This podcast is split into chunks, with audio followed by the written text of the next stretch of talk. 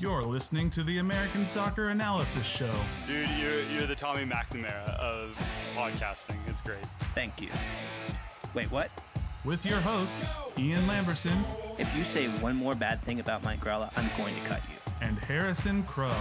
Patrick Mullins is what happens when you least expect it. From the kick off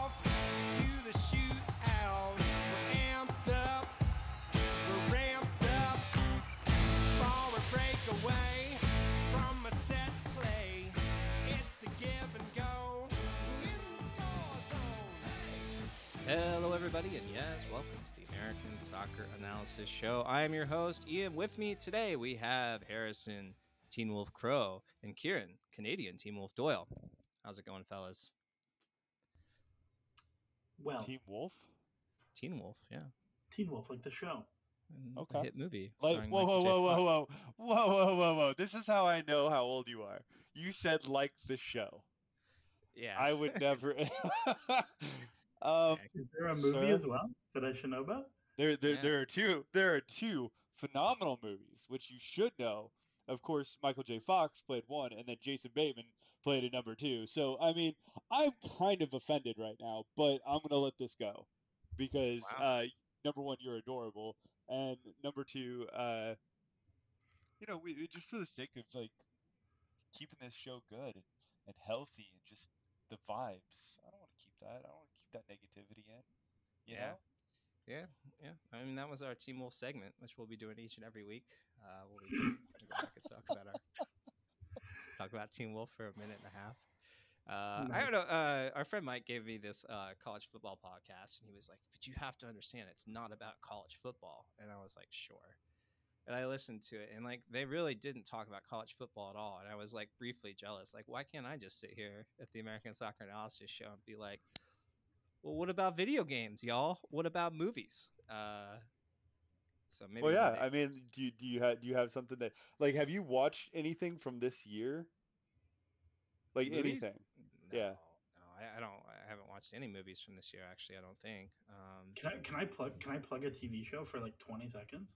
yeah, do you can it. plug a t-shirt. I have been watching this show on Netflix called Mo, and it is about a Palestinian man in Houston, Oh, and yeah, yeah, his yeah. he's he's trying to become American and his family and all this stuff.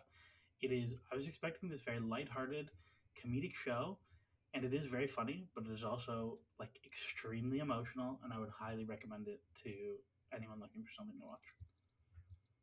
There you This go. is uh, you know I'm not gonna lie. That is totally in my uh, uh, watch uh, list, and uh, I like my watch list is like 200 like different pieces of media long. uh, with every like conceivable trap show that you could possibly watch.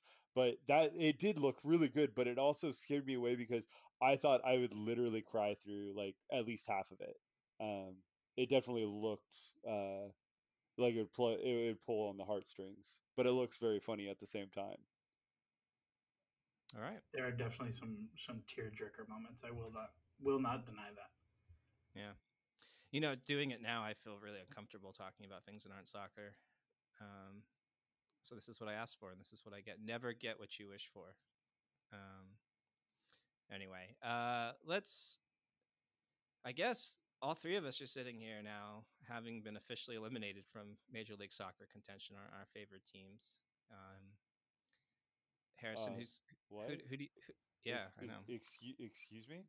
yeah. Uh, uh, No, I don't. I don't think that's that's factually. We both know I've been a Cincinnati fan for like years. well, that's what I was gonna. That's, that's what I was gonna ask you. Is like, who's your uh, who's your current?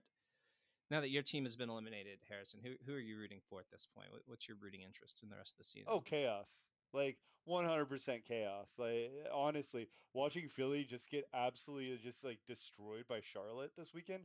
Like there's so many good vibes. Like and I love Philly. You know I I really I, I like a lot of what Philly does, but just for them to be completely confounded uh, this weekend was was just so shocking and at the same time really enjoyable. Like it just it was really cool to see this team that's so well put together, so uh, really they, they have strong ideas and, and execution and they- it's a team uh, oriented, and they just it was a team oriented effort, all right. They they just team effort, team oriented loss.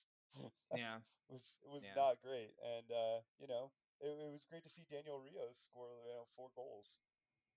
Yeah, maximum chaos there for sure. Uh, Kieran, I think you said that you're an FC Dallas fan this year. Yeah. I mean, so first off, the Charlotte thing, the best part of the Charlotte thing is that because they unexpectedly beat Philadelphia, their rescheduled game from six weeks ago against Columbus, I think, which is going to be replayed from the 19th minute, and everyone has to be the same except you're, unless you're injured, and then you can't play. And there's like people who have been traded since then. All of those things mean that game really matters now, like a lot for both those teams. So that's really fun. Um, I am rooting for Vancouver to make the playoffs still because they're my my uh, Canadian brethren. Uh, and then yeah, probably probably Dallas. Probably Dallas are the one I'm I'm hoping for. And I'd like to see the Galaxy do well. Vanney, I think, deserves it. But Yeah. Yeah, I think I'm going to be hitching my wagon to um, Montreal, perhaps, just because wild, you know, uh, good chaos uh, team there. Uh, I also kind of want to, you know, the, I feel like the Red Bulls have been bantered long enough. You know, it wouldn't bother me to see them go. I, I doubt they, you know, uh, Cincinnati is a team I've really grown to actually like uh, this year. But uh, yeah, I don't know. I don't know. I think I'm. I think if I had to to place, you know, maybe I'll be to make up for not knowing your team's name or ever talking about you, Montreal, I am in your corner. Club Football, I do. I do want to bring something up real fast. Yeah. Uh, we ahead. all picked uh, opposite conferences from our team. Is that is that because it's harder to root for for a team within your conference that you kind of already you know you already kind of have established things? yeah. I would say like- so. I think yeah, yeah. I think there's less. I have less like ill feelings towards Montreal and the Red Bulls and like I don't know Inter Miami. Like they're fine. uh, than I do against like Portland and the Galaxy and the LAFCs of the world for sure, for sure. And that So way, it's not it's not exactly cheating. You know, it's just kind of uh, you know just getting out there a little bit, seeing what's going on. It's the area code rule. Okay. who who are we rooting against? Portland. Ooh. Uh, no, I think, poor, poor, poor Drew not here to defend himself. Him and Uh, Maddie. yeah, I mean Portland definitely would be a bummer for a number of reasons. I think. Um, Columbus. I would say I wouldn't say I'm rooting against Austin, uh, uh, just because I don't actually care if they win. Like, I mean, that'd be fine. Uh, but it would mean that I've been wrong this whole time and they've been right, and that would make me personally upset. Uh, it'd be really hard to like argue that they've overperformed if they go on and win them. I mean, it doesn't matter. We've I don't. I don't think that's true. Yeah, it doesn't change It's- things, but it does change it- the playoffs You know? is the, the play. We've talked about this time and time again. Playoffs is a different system. Yeah, it's a it's it a is. different season. It's a different like a you have different players that are healthy at this point in time. B Yeah. you have different uh you only have this the games ahead of you that you have to play. So Mhm. you only have good matchups or you have bad matchups. And it's kind of RNG at that point in time. You kind of you, you don't get to play every team in your in your division. You you Yeah, know, you don't get all that stuff. So I mean, Austin had a good first se- this is second season, second season. They had a good second Yeah. season, and you know what? Good for them.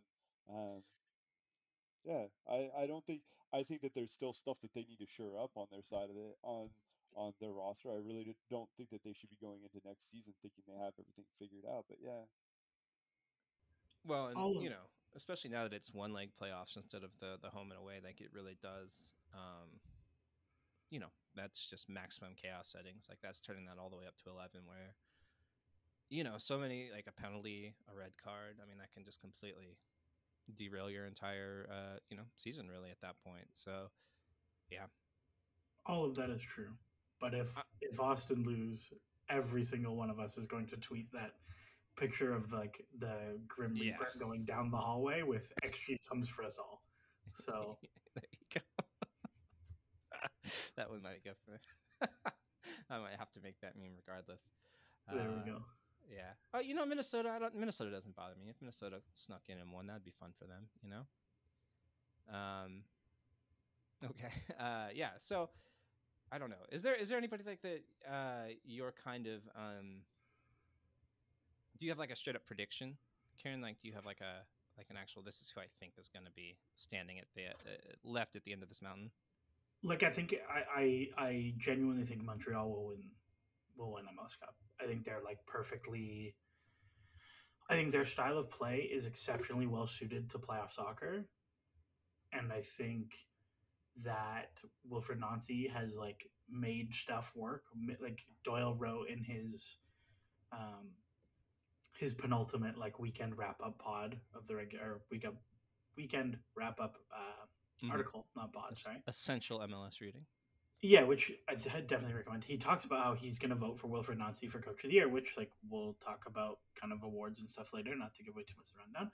Um, but he has made stuff work while missing key players all year, where Quioto disappears uh, through injury or through international clubs or whatever, and they they make it work. And Mason Toye has maybe not hit the way they need to, and they need to work. Georgie is injured, they make it work, and I think that plus low block counter team is like Portland were them, but significantly worse, and made like two out of four MLS Cups at one point. So, um, fa- fairly possible. Yeah. Um, I have to agree. I think that that would just be the most um, MLS outcome. Um, and as we know, um, MLS is great at providing MLS outcomes more so than any other organization. So, um, yeah. Uh, Harrison, who do you think is going to win it all in the end?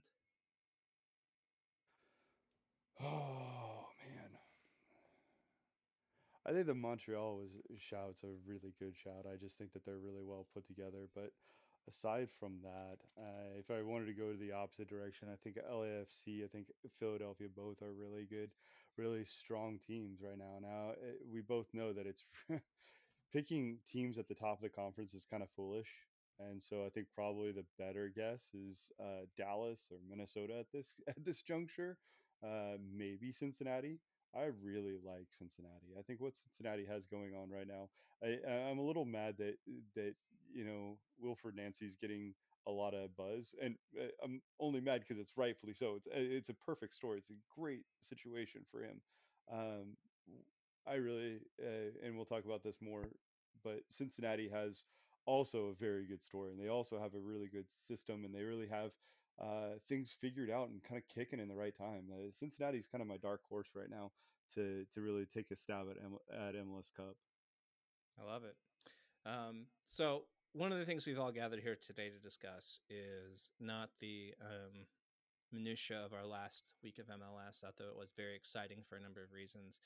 But the most wonderful time of the year for pundits and analysts and amateur podcasters, and um, and that's when we get to um, the end of season awards. And so we want to kind of um, maybe talk about some of these races a little bit and uh, who we see coming out on top, who we personally think should win. I know there's always this conversation where um, sometimes you know it, it's like who do we think actually should win and who do we think is going to to win. Um, so let's uh, let's start off with uh, where do you guys want to start? Let's start with let's start with a hard one. Let's start with defender of the year. Now, uh, Kieran, what is a defender of the year? Defender of the Year is such a such a weird. It, it's it's such a it's such a weird award because like soccer more than any other sport defender breaks down into like two very very different roles like center backs and fullbacks have extremely different roles and responsibilities which i realize is a kind of like silly thing to say like yeah duh but i i can't remember like a single fullback winning defender of the year Never done it. It's only been center backs, to my knowledge. So like, I look at it. I'm like, it's a tough, it's a tough one to to think about in terms of predicting someone. Especially because center backs don't aren't usually solo guys. Like you don't one center back does not generally carry a team, no matter how good that one center back is. You need the second guy by him usually, right? Yeah, I mean, like lots of teams have tried to find the guy and hope that that it's the best. And I think I think there are certain players that are not one man defenses on their own, but are good enough that you, they can kind of be a band aid for two spots. Where I mean, it's a pretty funny turnaround, but at like one point that was Chris Mavinga, where he was so good recovering in behind that he was playing center back for two people. Mhm. Um, but it is quite difficult. Well, uh, can I can I ask you something? I you, you covered fullback, and rightfully so because you know Anton Tinnerholm should have won it last year, in, in my opinion. Um, but it wasn't just it, it's not just that. It's also um, it's also the defensive midfielder, right? Like absolutely, you know, Ozzy Alonso, Diego Chara, these types of players like should be in the running for it defensively, don't you think? Yeah, I mean that gets even more, I think, granular to kind of define, and I think you're making some difficult calls for like center midfielders that kind of go both way. I can understand, like I agree with you. Like I mean, I think that most teams, like even teams with good defenses, like that don't have that defensive midfielder shielding, um, you know, are are lacking that. Like I think that they kind of are an important part of that. But not every team even really uses like a straight up defensive midfielder. So I, yeah, it, it, I think it's kind of a case by case thing, and it's a bit difficult to ask. Um, a lot of voters who you know.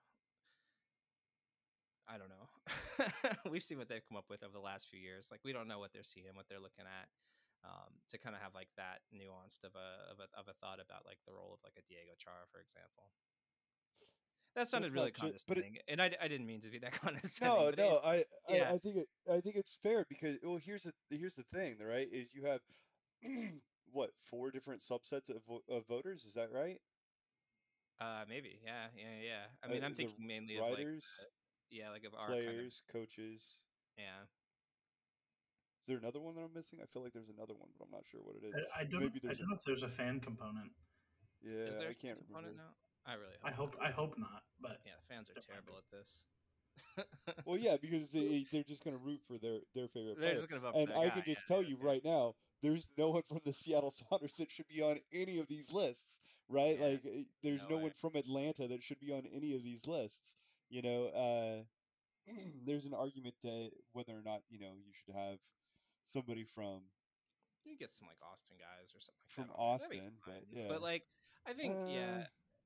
I think generally speaking, like, um, yeah, fans tend to, and I think players do too. Like you, like I, I don't think players have been a very good bellwether of this either, and I, I- you know, um, because they've got a lot at stake. They've got money at stake. They've got relationships, you know, friendships, things like that that kind of transcend. They've got professional, um, you know, sort of. Uh,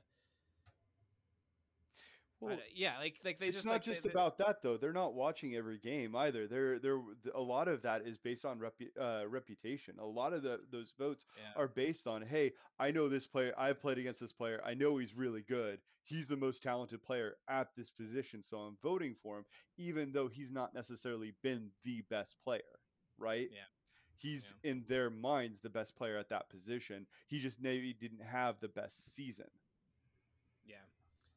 I, Yeah, I it's true. always, I always like. I don't think it's super relevant when deciding defender of the year or whatever, but I always like seeing those clips of people asking strikers and they're like, "Who was the hardest center back you played against?" And they say some like someone you weren't expecting because they're like, "He was so strong," or or they were so smart and like impossible to to get around. It's always interesting to hear those where like in 15 years or something, Josef Martinez is going to be sat on a beach of Venezuela and they're going to be like, who is the best center back you played against? And he's going to be like, Jack Elliott. Francis Calvo. Yeah. Calvo was a nightmare. He was a crazy man. Uh, so Um, my, my, my real defender of the year question though, and, and I think this is kind of a, a broader analytics question that I have when is like we've seen, especially with making G plus and, and with a lot of the stuff we've looked at, like even trying to go through G minus, where like ultimately we put out G minus, we're like, yeah, we don't like it, but this is where we got. Like, what does everybody else think? Is like, how do you evaluate defenders and defending contributions analytically. It's the uh, it's the the third rail of analytics, isn't it? Um, it's just not. There's no consensus for it, as far as I can tell. Um, you know, when we talked to um, Sean Davis a couple years ago, you know, he one of the things he asked us on the show is he asked us like, why don't we have defensive actions? Like, why don't we track things like that? And it was a tough thing to answer because the answer is just that like because they don't we don't think they matter that much. Like we see a lot of that just kind of measures how busy you are. Sometimes it'll tell you that you're a good defender. Like you see great defenders with a lot of defensive actions. Like that's not unusual, but sometimes you'll see some some very bad defenders with a lot of defensive actions. Um, and so there just isn't. And also, I think the component we kind The of discussed Victor earlier. Cabrera conundrum. Yeah, my, my, my guy Vic Cabrera. I think that uh and kind of what we said earlier, defensive, it's really hard to like pick out one player from a, a four person back line with a goalkeeper and a defensive midfielder and go like, this was what you did well. Like you were the good defender in this whole defensive system. So it almost should be given to like a pairing or maybe a, a, full defensive unit, uh, kind of like fantasy American football. Just like score all the defense together, maybe. I don't know. Uh, but yeah, that that's my take on it. I don't think you can, and not without player like really good player tracking and a lot of hard work for some really smart people.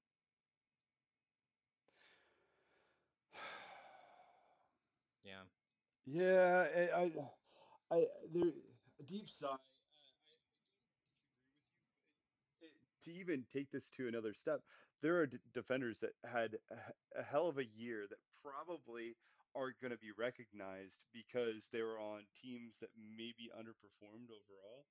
And so it's hard to say to give it to one. I mean, you know, it's hard to say, okay, we're going to give it to Montreal because they had the, uh, you know, they had the best added goals added against, right?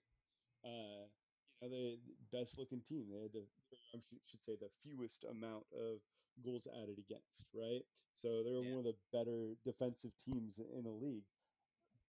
But then you look at some of the players that you know that definitely deserve to be on there.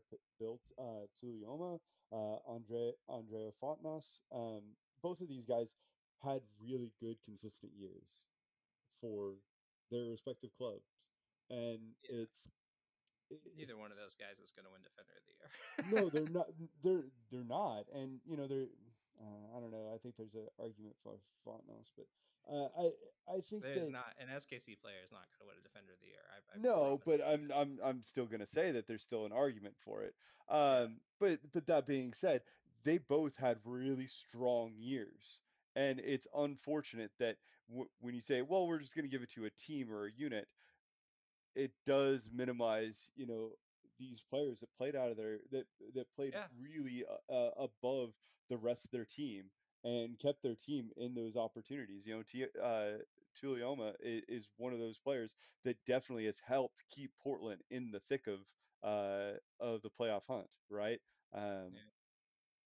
Fonteness, uh, like I don't, I don't know, man. I, I, I thought that he's been really good uh, in several games that I've watched, and it's, I don't know. There is it, there is no player that G plus loves more that baffles me than Andreu Fontas. like So- Well, He he loves he, this guy. he pops every year Yeah, as like one of the five best center backs in the league. And I think the interesting thing to kind of like go behind the curtain of G plus when we're talking about defenders is like doesn't make the- sense. well, there's that that's part of it is like, okay, how many how many mistakes do you make in terms of like whiffed interceptions and penalties given away, which is just a huge, huge, huge chunk of it. But part of why that's such a huge chunk of it is that if you look at the top defender by G plus compared to the average center back, so Bill Tuiloma is the best center back by G plus as of right now at like three and a half goals added. That's like fifty percent of the best player in the league. So these like little things where it's like you missed an interception, you gave away a penalty, you got stripped by a striker for a breakaway. These things that are like minus 0.3 goals added, like that's 10% of your year gone, wiped. So I think it's really hard. Like I think one we have to be mindful of the the magnitude of these things, and then the other is that again, when we're looking at center backs, like a lot of like really all of the center back value comes from interrupting and passing, which is how many clearances did you clear, and how much did you move the ball forward slash how many times did you give it away, and so you look at like Jack Elliott, who's like the sixth best center back by G plus, and he's like plus two goals added. His interrupting alone is higher than his total goals added. Right. so it's it's really hard i think to evaluate center backs. And this is where i, I go to the thing about fullbacks is like i think g plus is actually really good at evaluating fullbacks because i think fullback defensive contributions are 1v1 much more often. It's much less about tracking runners or or or keeping a good line or screening people it's like did i get dribbled past by this guy? Much more often not all the time. And they are like tasked with moving the ball forward or carrying the ball forward or getting into the box of the back post or crossing to people or passing into the box whatever where like expected goals and expected ex- assists are much clearer and like the the offensive asks are much clearer. So it's always surprised me that like i don't know like peak Kemar Lawrence or something or like even yeah like Tinnerholm last year never I've never won it and then like i look at the fullback list this year and i'm like no none of them should have won it i don't think any of these guys are that good You don't think Claudio Bravo is is there? No, the one fullback who stands out to me, like Hollingshead stands out, but I don't think he's played enough. Like I don't think two thousand minutes is enough. And Gutman has has the same minutes problem, but Atlanta sucked. But he's been really, really good. Just Atlanta haven't. That's Yeah. fair. All right, so um, I um, I'll tell you my guy. I've picked my guy, and uh, why don't we we can just all go around the room here and we can we can share a guy, our ultimate guy. Um, and this should come as no surprise to listeners of this show, uh, or probably Harrison, who knows my my admiration and love of this guy. But um, you know, I'm I'm taking I'm taking Jackie Elliott. Yeah, and yeah, Nice. uh, I could have predicted that. Uh, But like, but is there anything he? specifically that stands out to uh, like i- i- in he terms of like very this year? tall. No, uh, he is. Uh, yeah, I mean, y- like, uh, like, like uh, Kieran pointed out, like if you look at the actual interrupting uh, G plus, like he's the highest at that. Um, he's a good rank overall. He's on a very good defense, on a very good team, and uh, yeah, I can't, I can't justify anybody else over him. I think that's fair. And I think like he's a like an actual center back. Like he's not worried about opening play and the way Philly play. Like their center backs aren't asked to do a tremendous amount of progressive stuff. Like it's defend, get your head on set pieces. And I think he's pretty legit. All right, Kieran, who's your guy? Um, I debated over this kind of over the course of the day, and my like left field pick, if he hadn't left halfway through the year, was Mamadou Fall. Yeah, Um, but he did, so it can't be him. Um, and I would pick Walker Zimmerman if he hasn't hadn't won it twice in a row. I think he's won it twice in a row before this, yeah. and I think He's the bar probably, he might win again this year, but he, yeah. he might, but I think the bar to win it three times is quite high. yeah. So uh, my guess is Matt Hedges at Dallas. I think Hedges at Dallas. I didn't even have him Yeah. on my list.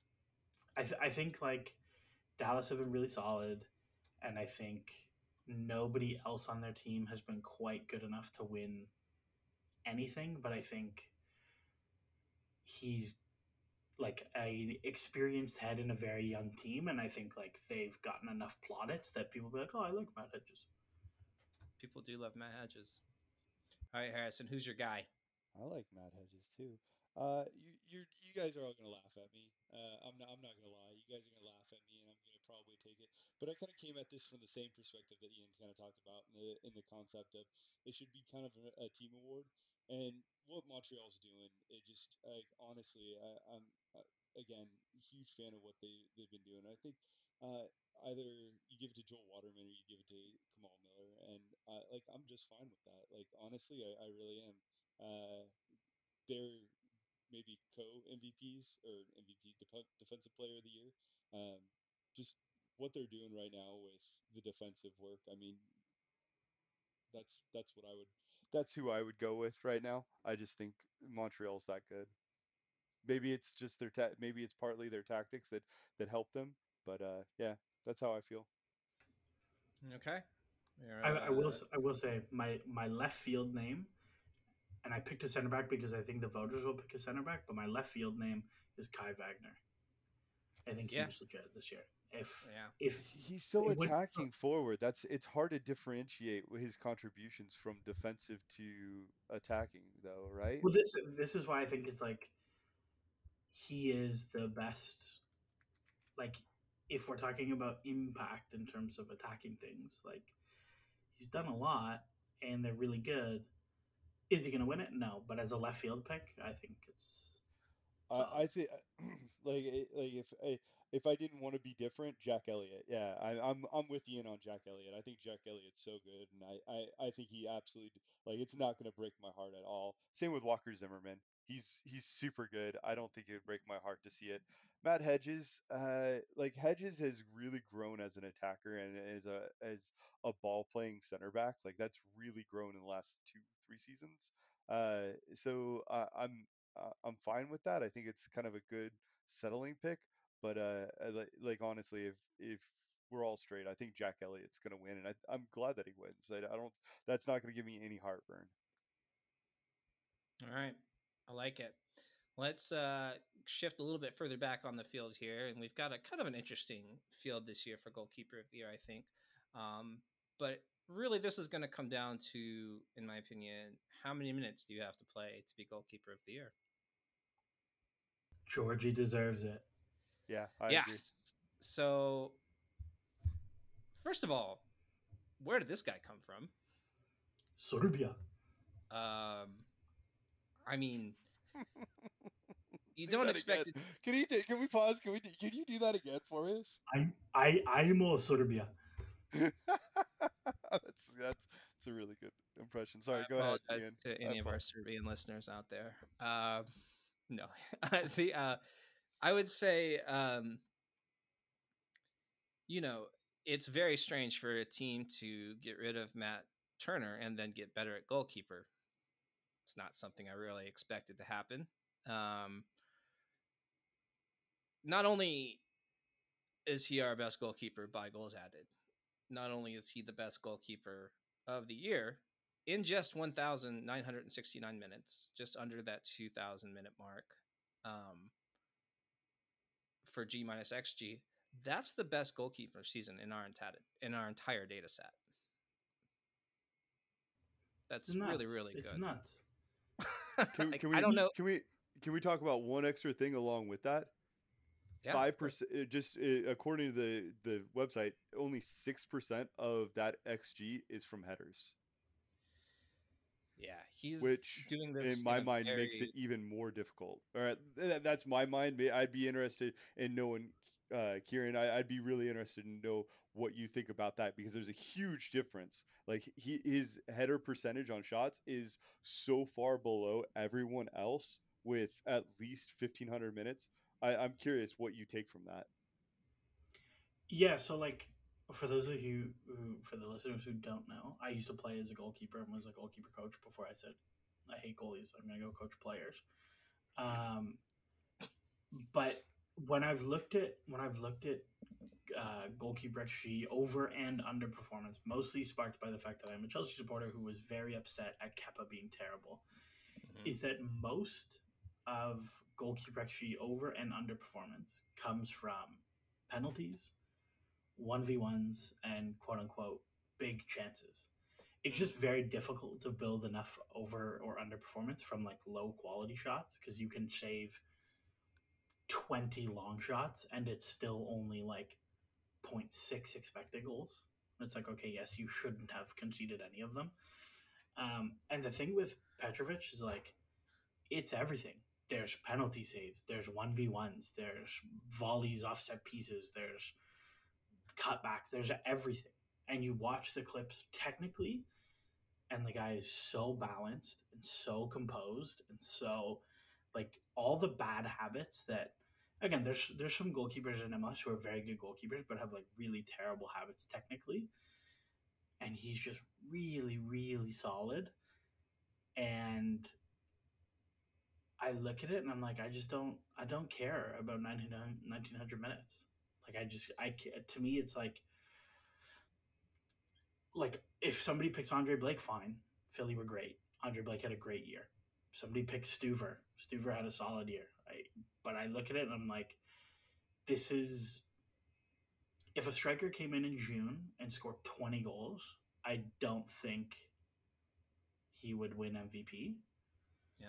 But like New England should be last. They should not even like be close to. I think they might. I don't. I, they might still be alive. I don't know. Maybe not. But they, They should just be. got la- eliminated this week. They just got eliminated this weekend. but they should be. They should be last. Like add twelve goals to their goals conceded and tell me where they are. They're not good. I'll tell you that.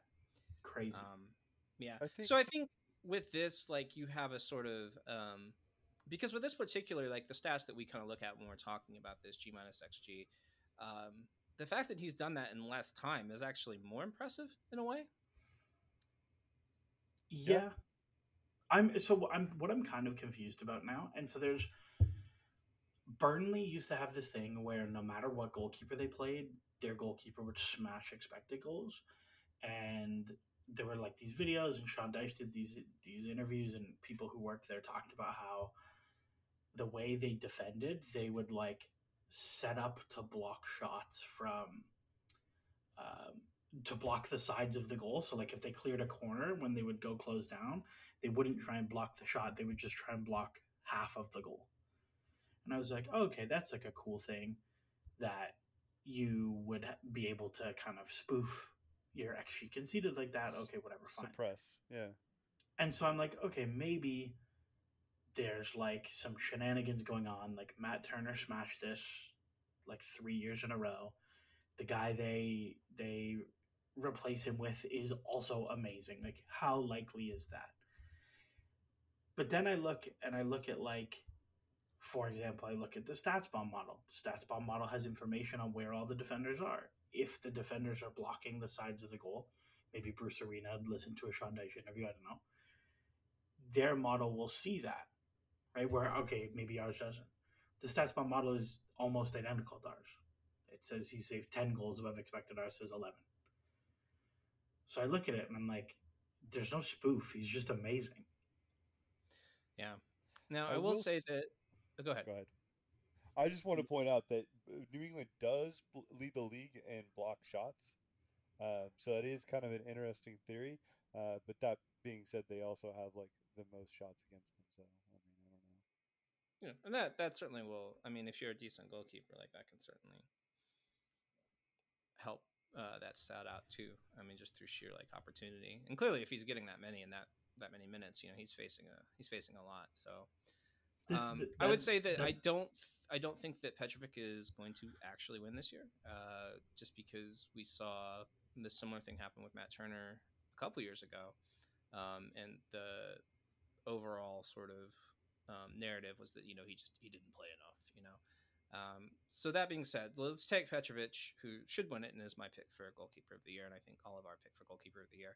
Uh, you're left with what Andre Blake, Ivacic, um, Stuver. Like like who's your guy that you think is going to actually uh, carry the votes this year? Uh, I will just say the last comment, and then I will answer your question. Is it's we were talking about this on Slack today about like should you discount goalkeeper expected goals saved on a per shot basis? And I Mhm. think this like one of the interesting things we talked about was doing it on um, a per xg basis. So in our tables, you can go and look at that, and I'm pretty sure Petrovic is the best in terms of per xg as well. Putting that aside, uh, like I think it's just going to be Andre Blake. Like I think Philly Yeah. smashed it. He smashed the expected goals, and I think the the kind of MLS journalist media sphere is pretty XG friendly. So like I think that'll turn up. I don't think Ivacic. I don't think Portland have been good enough. I'll pick Stuver just because like people like Austin for some reason, but like my guess is it'll be Blake. Yeah. Harrison. Yeah. you gonna- Uh, I was I was gonna defend uh, Andre Blake, but since you went ahead and did that, uh, I'll I'll defend Stuver instead because I think it's there's an easy case for Stuver as well, and that's just simply their defense is terrible. Like uh, you know, it, it it's one thing for the amount of uh, shots on target that uh, that Philly had. I mean, they didn't have a lot, but um, retrospectively, like Austin had a lot of shots on target uh, against, and on top of that, you know, Stuver was called into action. A, I mean, it's it's a huge impact. Yeah, okay, he doesn't have the numbers quite as much for like the XG um, total, but I mean, th- he's also saving a lot more high valuable uh, shots and stuff. So I, I don't know. I, I I think there's there's some give and take there. Uh, I would I would go with Stuver just because I feel like he made a bigger impact to his team. Uh, just because of how bad that defense is. Andre Blake had, uh, you know, Kai Wagner. He had uh, um, Jack Elliott. He had just he had he had so many uh, people in front of him. Uh, you know, he had Martinez as well. I mean, it's just a, such a great like Philadelphia team. And then uh, what can you really say like about Austin defensively? Uh, Austin kind of struggled defensively. You know, it was their attack that carried them through a lot of that. Um, so I, I don't know. I, I would go I would go Team Stuver on that one. That's that's just me personally. But uh, it's really great to see Andre Blake uh, potentially win an award that he actually um, has like some valid you know facts in his favor. Whereas you know a couple years ago he won it and he was by far one of the worst you know analytical you know keepers. Like yeah, Well, and it was one of his- it. It was only it was like one of his few seasons where he had no business being in that conversation. That was the year he actually won. Um, Yeah.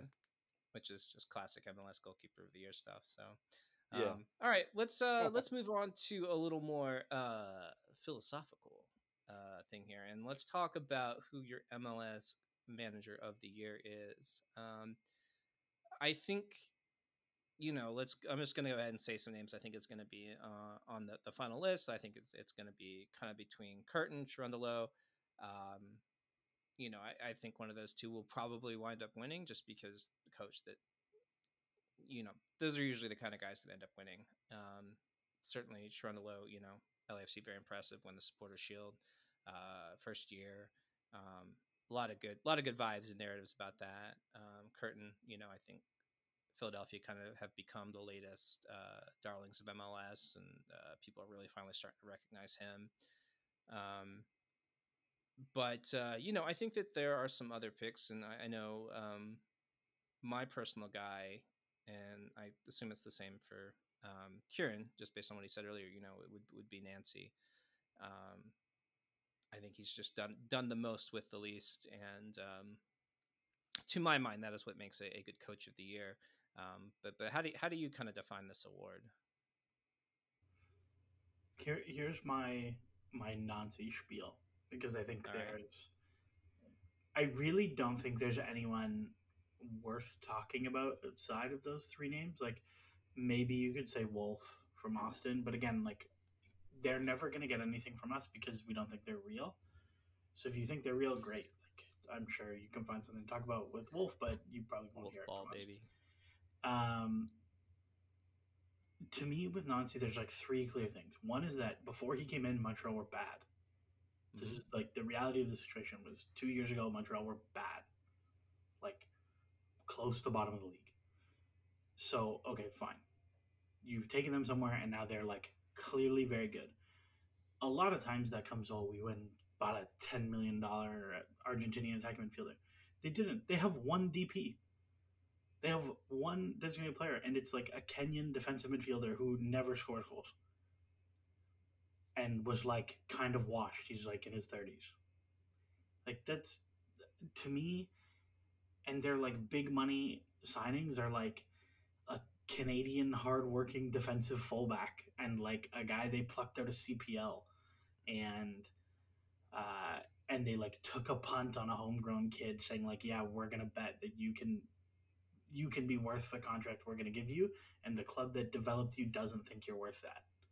With Georgie, and Yeah. so I think to me, I look at that and I look, they have like a clear identity. They do not care about we're going to play aggressive, attacking, attractive football. Like they don't care. They're like, we're going to defend and we're going to counter because that's what we can do well. And to do all that with like the mishmash of attacking talent and, and like you've got Kei Kamara is still a useful squad contributor to them. It- to me, it's like if he doesn't win it, like I look at their squad and I'm like, he's probably not going to get a chance to win it next year. and then I look and and I, I compare to Curtin, and I think I think Curtin has already won it before, and Curtin would be very deserving. He's done a really good job. Cherundolo like kind of walked into like one of the most talented teams of all time, and like yes, he won the Supporter Shield, but like okay, you deserve to win the Supporter Shield. So I don't know. I just look at it and I think 62 points or whatever they're on now. Where if Philly drop points and Montreal win the last week of the season, Montreal win the East. Yeah. Um, it's crazy. is- Yeah. like that i just look at that and i'm like that's this is ridiculous look at their squad look at their squad compared to these other teams and there's like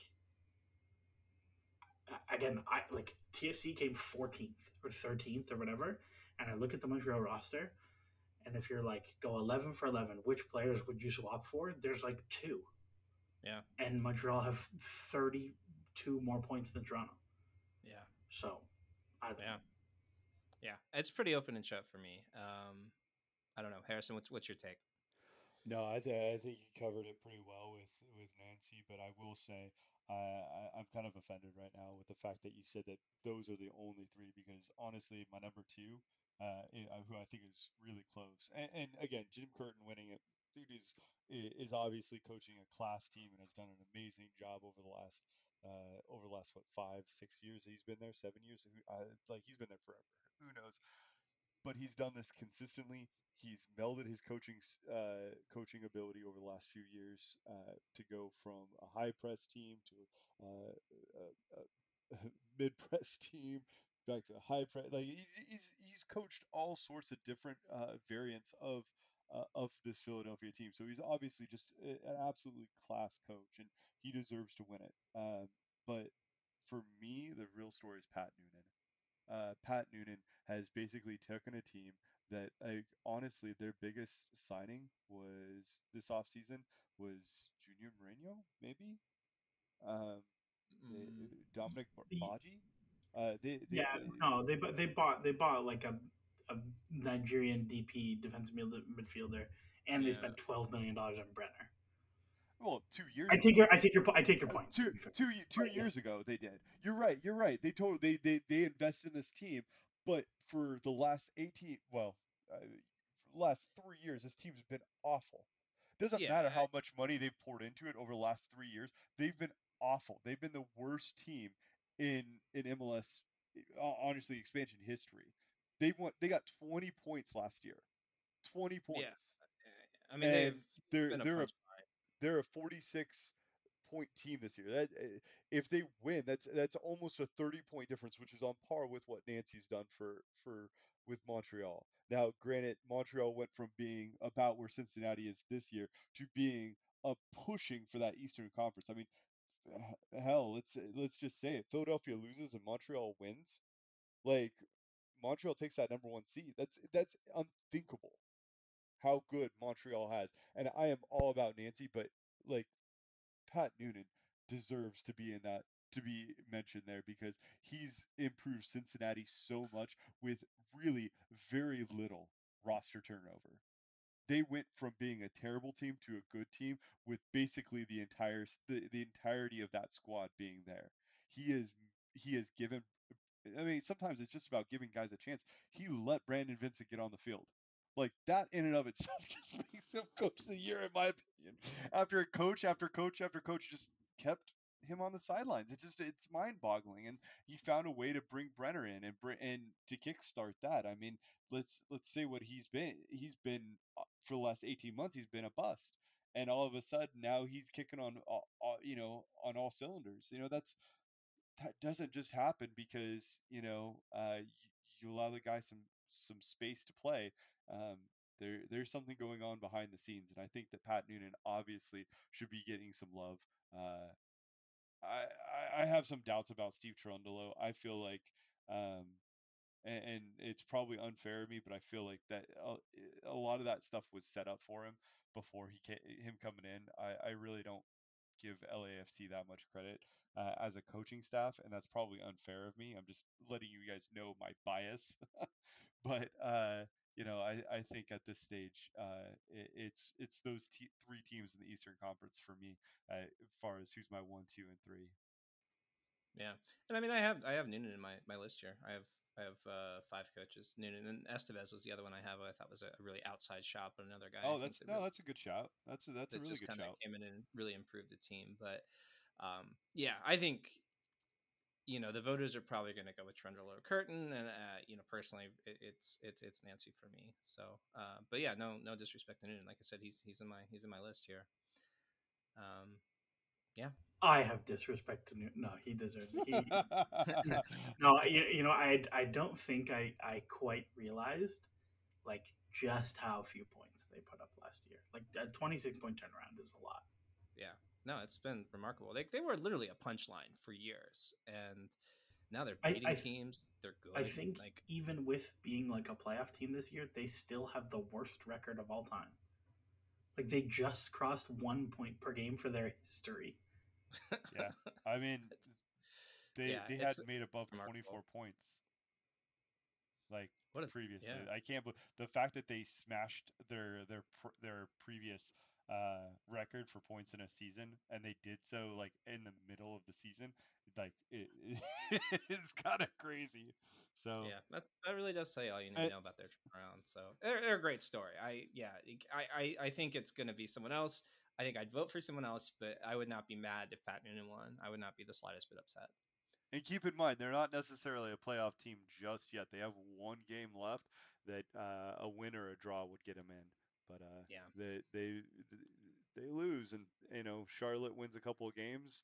Uh, that that game specifically that you mentioned between uh, them and Columbus, which is going to be a weird game. It's it's going to get hairy. It's going to be really hairy. It's going to be fun to watch. All right, let's move on to the spiciest of all conversations. No, actually, I think this one's pretty straightforward too. But this is um, always an interesting discussion because most valuable player is a award that means different things to different people, and um, I really hate that they call it MVP, most valuable player, because it gets you kind of a way to not just give it to the best player, which is what I think you should be doing. I, I think that's a good award to hand out, best player, um, because you can kind of. I've heard people say, "Well, the most valuable player to his team is blank, and therefore he is the most valuable player," which I think is nonsense. But it's something you're going to hear even as we talk.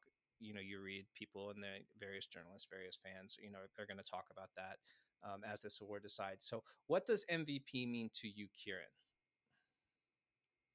MVP to me means I go to transfermarkt.com Mm-hmm. And I look up MLS Classic. market values and see Lorenzo Insigne, $22 million. That is my MVP. Yeah. I mean, there's no better, there's no better criteria than that. Uh, he Total is just literally the total most football just player. just DOS the entire site. I, I'm ninety percent certain. So no one's Yeah. ever gonna hear this now ever again. So thank you for Yeah. that. Uh, so all right, I'm gonna say some players here. I'm just gonna go ahead and uh, you know we'll, we'll try to wrap this up a little bit quicker because because we went a little long on some of those, which is great. Uh, but here's here's my my list. I think I have six players here that should be reasonably considered. Um, Mukhtar, uh, Driussi, uh, Cifuentes, Gazdag, Acosta, and maybe if you're really like, I just think there is a case for Carlos Gil. I don't think it's a good case, but but I think he's going to be there, kind of in that. Um, I think he's maybe in that top five, top six, maybe Jesus or uh, Jesus Ferreira, uh, maybe him. I don't know. Um, I think this is just Mukhtar. Clear. I, I think he just checks all the boxes for it. Um, I think he's the best player in the league. I think he's the best player for his team. I think he's the most valuable player to his team. I think he's statistically like he's just at the top of our XG plus XA, our goals added, 23 goals, six assists. Granted, some penalties in there, uh, but can someone convince me it's not Mukhtar? No, no. I, I think I said in the last time we potted, like, uh, Mukhtar has over 50% of Nashville's, uh, like, actually, He's either taken the shot or created the shot over 50% of the time. Mhm. And, like, that's, that's including minutes when he doesn't play. Like, that's not just only when he's on the field, that is all the time. Um, and that's just like a frankly ridiculous number. I think you your point of saying I hate that it's called MVP and not just best player is an interesting one Because if you ask me who the best player in MLS is, I think it's Cifuentes. Yeah. But I think when we're talking about MVP, we could like transfer, we could like football manager editor Cifuentes to Leeds or something, and LAFC would still be like a top three team in the East. I think if we transfer editor Hany Mukhtar to like the Bundesliga, Nashville would be like twelfth in the West. Yeah. Um, I know that what we're going to get a lot of, or what I think the pushback on is just going to be Driussi, who I, I we have a complicated relationship with, and I don't want to like this is not even analytically like a garbage season by any stretch of the imagination. Like seventeen point two one xG plus XA, um, goals added does, does not care for him, uh, but twenty one goals, five assists. Uh, I mean, Mukhtar's even got better counting stat. Like I, I, I just I can't I can't give it to Driussi. Like even if you, I'm want, trying, you want me to do it? You want me to do it? yeah, go, go for it. All right, so let, let, let's we a couple years ago, like Matthias threw this up here on the website, and that's points added. He threw points added, you know, expected points through scoring goals. How many points did he add to the team, and how many difference uh, were those goals impacting, right? And technically, Driussi, his goals impacted ATX greater than Nashville and Mukhtar. Now, yeah, Mukhtar has more counting stats, but you could argue that Driussi has and Austin's season has been had a higher impact based off of uh, when Driussi scored and when he's uh, had assists and stuff like that. There's there's an argument uh, especially when you bring value into it, that Driussi is has been the bigger figure in that context. Now, uh, that's just me playing devil's advocate. It's absolutely Hany Mukhtar. Um, and, and I, I think it's Mukhtar regardless of whether or not you make it best player uh, available because uh, I mean you already said it. Fontes just he gets transferred to Leeds and okay, they keep ticking. Uh, there's a part of me that thinks Cifuentes is as good as what he is is because he's in the LAFC system, and I hate to say that, and I hate to like disregard what he's done because his growth and and and finally uh, achieving what what he kind of what what people thought when he could uh, when he was acquired by them um, is really exciting. It's really awesome to see. It's cool to see LAFC continue to grow younger players as they come into the into their squad. Make that shift from being okay that quasi bench role player to starter to just being a huge impact player for that team and that's amazing for that for that franchise and for that organization and that speaks to so many different things working well for them Yeah. but if they move him out like honestly, how much do they really lose? I think they, I know- think they probably lose something. I mean, that's a yeah, so they, they lose something. You're right, but how much? Are they still a playoff team? Yeah, probably. I mean, who's Right. behind him? I mean, that's your question. I don't know. Like, we would have thought they would have lost a lot without Atuesta, but then here's Cifuentes. I mean, like, it, it's it, I I don't know. I, I think he's just yeah. I, I have to like I'm, I'm with Kira. Like, if if not MVP, certainly one of the top players in the league and and just you know remarkable player. So, um, but yeah, it, it's it is what it is. It's Mukhtar. We, we we can't talk about this as much as we'd like, unfortunately, because we're out of time. But uh, all right, it sounds like let's just uh, our our ASA show end of year season awards. Defender of the year, Jack Elliott. Coach of the year, uh, Wilfried Nancy. Goalkeeper of the year, Petrovic, and MVP Hany Mukhtar. Are we good with that? Yeah. All right. We don't so- get an official ballot, I don't think, uh, still. So uh, if you're listening, uh, MLSsoccer.com, those are our votes. Tally them up, put them in there. Uh, let's play trivia. What do you got for us, Kieran? I have six questions as always. Um, right. I will say the six questions are the four awards we discussed, as well as Young Player of the Year and Referee of the Year. So Oh, okay. um, those, those those are your topics. All right. Um, I will say, as Joel Waterman is currently our reigning back-to-back champion, Mm. I will let you Mhm. pick your first question, Harrison. Let's go. Let's go with the MVP, Player of the Year. Paul, pick a number. You don't get to know whether it's MVP. Oh, I'd, oh, I don't. Oh, I'm sorry. I'd- All right. Oh, I'd be- dang. I'd be, I'd be open This to is our that. back-to-back champion. Unbelievable. I'd, I'd be open, I'd be open to that. One through Uh, six. let's let's let's go with three. It would have been so good if you picked the MVP question, anyway. Yeah, I really was hoping you would. Uh, okay.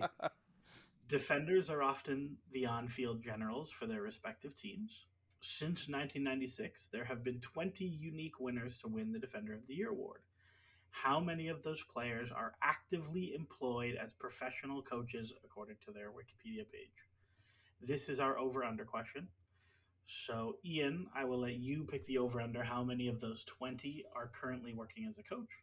And Harrison, you can say over or under. Is this head coach? Uh, no, I have included assistant coaches. Okay, I'm gonna say nine. Under. it was eight. Oh, Wow, have- that's a lot more than what I thought. That's a lot more than I thought. So there's like five right still playing. yeah. Um, Kubik, who won it in like '97, is a U.S. Men's National Team assistant. Robin Fraser's at Colorado. Peter Vermes is at SKC. Jimmy Conrad is coaching a USL League Two team, which I did not know. Oh, I did not know that about Conrad. Okay, dang. Okay. Hamison Jamison Olave is the Monarchs head coach. Oh, eh, Lo- and isn't he? Oh no, he's not. Laurent Ciman is an assistant for Montreal, and Ike Opara is an assistant for SKC two. I didn't. Oh, that's that. seven. Okay. Seven, not eight. So seven is still under nine. But there you go. There you That's go. still that's Alright. still uh, more than what I would have guessed. I didn't know that about uh, Ciman or uh, Opara. So there you go. Me, me, me neither. There was a lot of Wikipedia clicking today. Great Alrighty, Wikipedia two 0 research, to Mr. Crow. Uh, okay, give me question five. Question five. This is our Young Player of the Year question. While MLS has certainly become a league for the young, the Young Player of the Year award fills a special place for the stars of tomorrow. With Jesus Ferreira likely pipping the award ahead of Talles Magno or another international talent, he will be only the fifth homegrown player to win the award. Name two of the previous four. Jordan Morris. That is indeed one of them. Homegrown player to win Rookie of the Year. Oh, I just got a big blank here. All right, Harrison, can you steal it? Can you come up with one more? I cannot. Rookie Who of the Year is one of these I just I completely Who won it last year? this is a great question. I don't remember who won it last year. Who was a striker who scored lots of goals but maybe wasn't that good? And That's now plays in. Europe. And Oh, had- Pepi.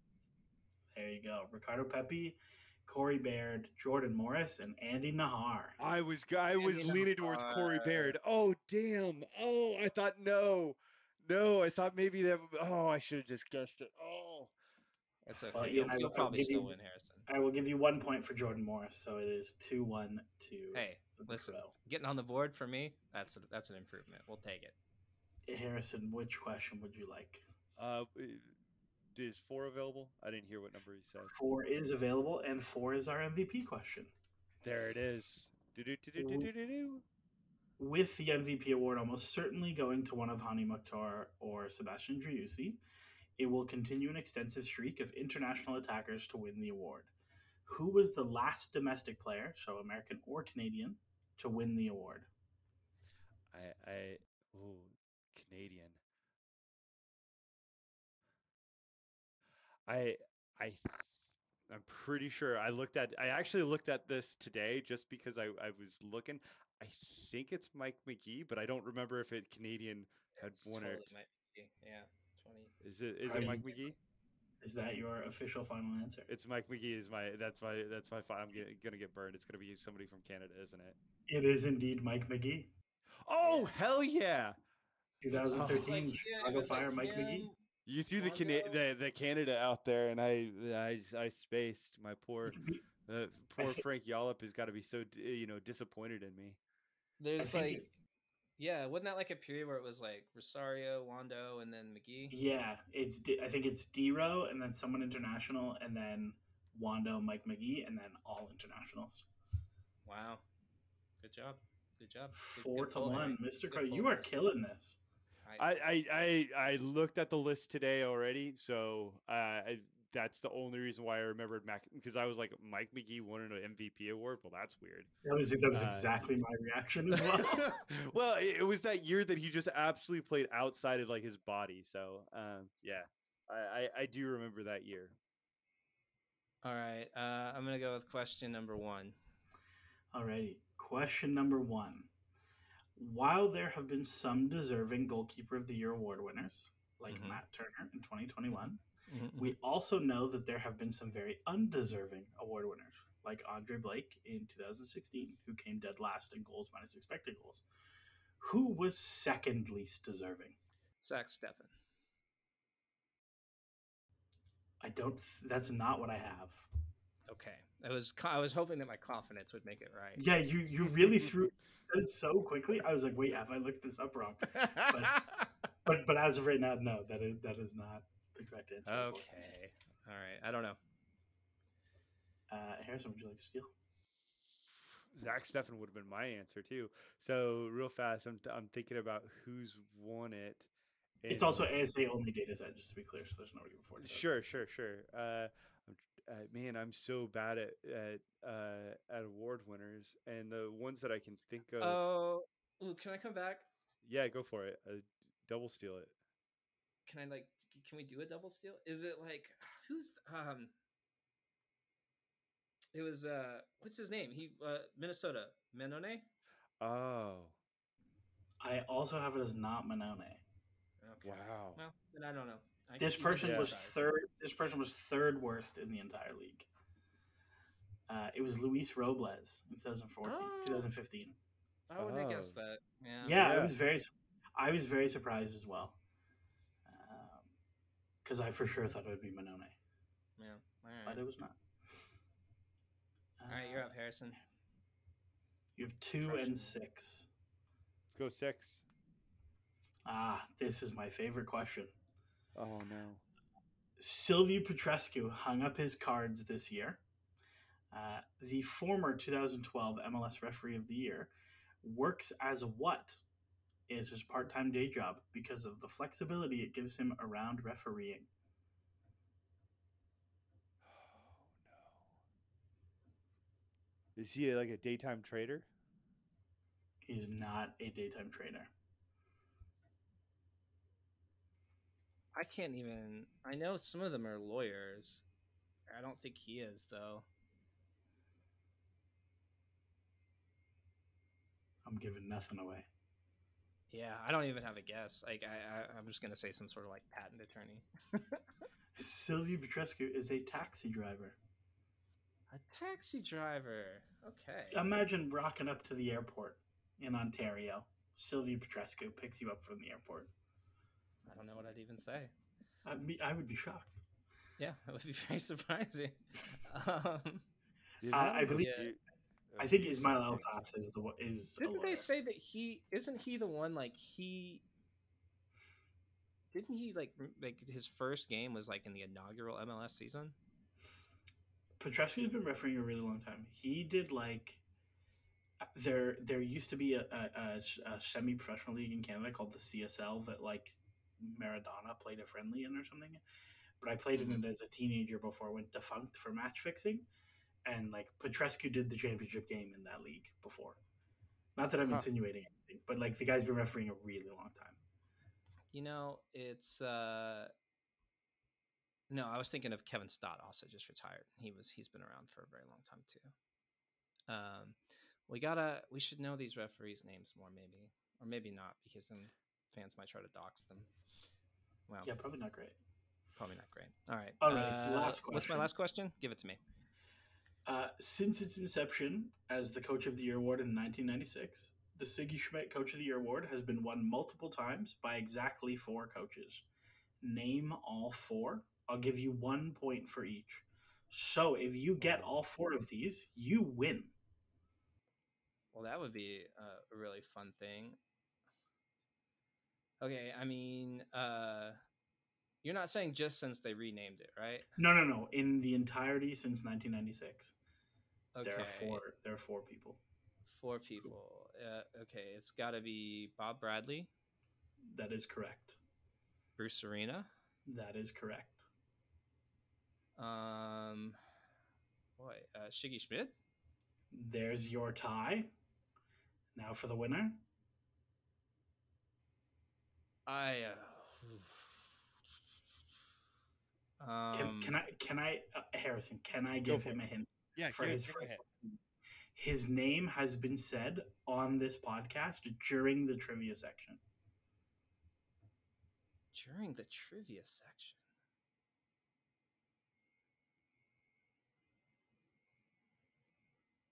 It is just not coming to me. Um, wait a minute. Is it? it's, it's Yallop. It is indeed Frank Yallop. Oh god. Yes! Yes! Nice. Congratulations. I It needed the assist, but I, I'll It take it. I will indeed take Frank it. Yallop. Yeah. Sigi won it twice. Bob's won it three times. Bruce has won it four times, and Frank Yallop has won it twice. Amazing. Amazing. Wow. What a great segment. I love it. Favorite segment of the show. Well, you're back. Thank you for the uh, thank you for the You're back on the board. back on the board finally. Frank Yallop, who would have thought? Um, all right, that is all we have for you this uh, this week uh, from the American Soccer Analysis Show. Thank you all for listening. Thank you to my uh, co-host uh, Harrison Crow. You can find him on Twitter at Harrison underscore Crow. You can find Kieran Doyle on Twitter at Kier Doyle K I E R Doyle. You can follow American Soccer Analysis on Twitter uh, at Analysis Evolved. Visit our Patreon page if you want to support what we do around here. Uh, that's patreon.com slash American Soccer Analysis. And for just $5 a month, you can join us in our Patreon only Discord, where lots of secret, amazing, uh, wonderful conversations about the secrets, the hidden secrets of soccer occur. Uh, we're going to solve soccer in that Discord, and you can be part of it for just $5 a month. And you get to support us. It's a win win. Uh, visit the website, www.americansocceranalysis.com. Our tables are always there. We've got articles going up this week. I can promise you that. Playoff projections, more exciting stuff on the way. Uh, thank you once again for listening. We appreciate each and every one of you. We'll see you next time. And until then, enjoy the soccer.